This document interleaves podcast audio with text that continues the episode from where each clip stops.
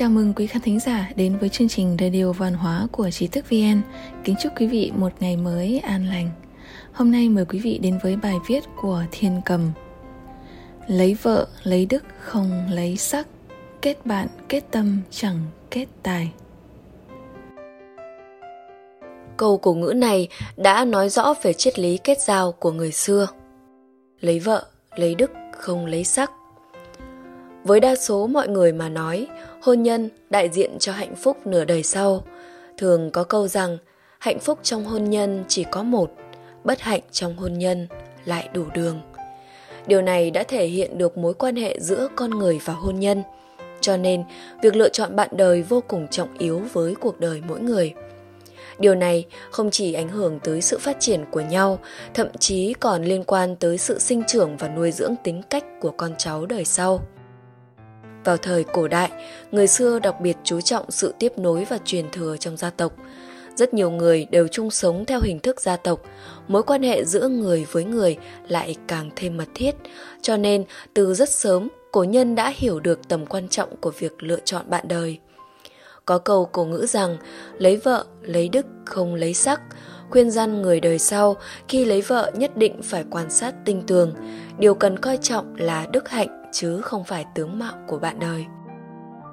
Ví như nàng tố lưu nữ, cổ dài lại mọc khối u, nhờ đức hạnh vẫn trở thành vương hậu, phò tá tể mẫn vương, chỉnh đốn hậu cung, lấy đức cai quản triều chính đạt đến thịnh vượng.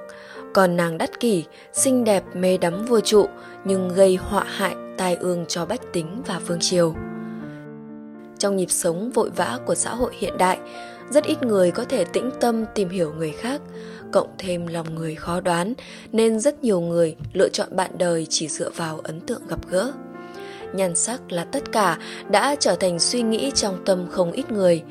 Nhưng thực tế người ta cũng đều tự hiểu rằng nhân tố quyết định khi xem xét một người chính là tâm hồn. Nếu muốn lựa chọn một người đi cùng mình suốt phần đời còn lại thì cần phải nhìn vào đức hạnh. Ví như một người phụ nữ rất xinh đẹp nhưng lại ngang ngược, khi dẫn ra ngoài có lẽ sẽ rất bắt mắt, nhưng liệu gia đình ấy có hòa thuận không? Cha mẹ có thể yên tâm không? Anh chị em có còn muốn qua lại nữa không? Thậm chí hai người có còn muốn tiếp tục ở cùng nhau nữa hay không?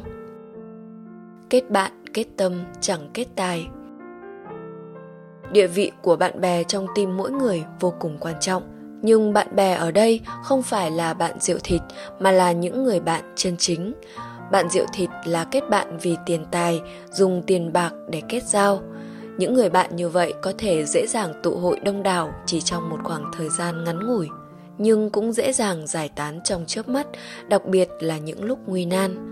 Áo gấm thêu hoa, chẳng bằng tặng than củi giữa ngày đông tuyết lạnh bạn rượu thịt dẫu nhiều cũng chỉ như áo gấm thêu hoa. Những người tặng than giữa ngày đông tuyết lạnh mới là bạn chân chính. Có thể những người như vậy không nhiều nhưng lại vô cùng đáng quý. Họ chính là những người bạn tâm giao, không phải là thao thao bất tuyệt nói không hết chuyện khi ở bên nhau, mà là có thể cùng im lặng mà không thấy ngại ngùng. Nói đến tình bạn keo sơn thì phải nói về Bảo Thúc Nha và Quan Trọng. Khi cùng nhau buôn bán, Bảo Thúc Nha luôn nhường bạn phần hơn. Lúc người đời chê trách quan trọng tham lam của cải vật chất, ham sống, sợ chết, Bảo Thúc Nha lại đứng ra giải thích giúp bạn, nói đó là vì gia cảnh, vì hiếu thuận với mẹ già. Trên con đường hoạn lộ, Bảo Thúc Nha cũng luôn lui lại phía sau, tiến cử quan trọng cho Tây Hoàn Vương. Nhờ đó, quan trọng mới có thể phát huy tối đa khả năng của bản thân, phò tá quân vương, làm nên đại nghiệp. Kỳ thực, của cải không phải là bạn bè chân chính, nhưng bạn bè lại thực sự là một món tài phú. Thực đáng tiếc khi rất nhiều người không hiểu đạo lý này. Đến đây là kết thúc bài viết Lấy vợ, lấy đức, không lấy sắc Kết bạn, kết tâm, chẳng kết tài của Thiên Cầm Dịch từ Vision Time tiếng Trung Cảm ơn quý khán thính giả đã lắng nghe, đồng hành cùng trí thức VN quý vị có thể truy cập vào trang web trí thức vn.org hoặc tải ứng dụng mobile trí thức vn để đọc thêm các bài viết văn hóa của chúng tôi. Đừng quên nhấn subscribe đăng ký kênh và để lại bình luận ở bên dưới. Một lần nữa, xin cảm ơn và hẹn gặp lại quý vị trong các chương trình tiếp theo.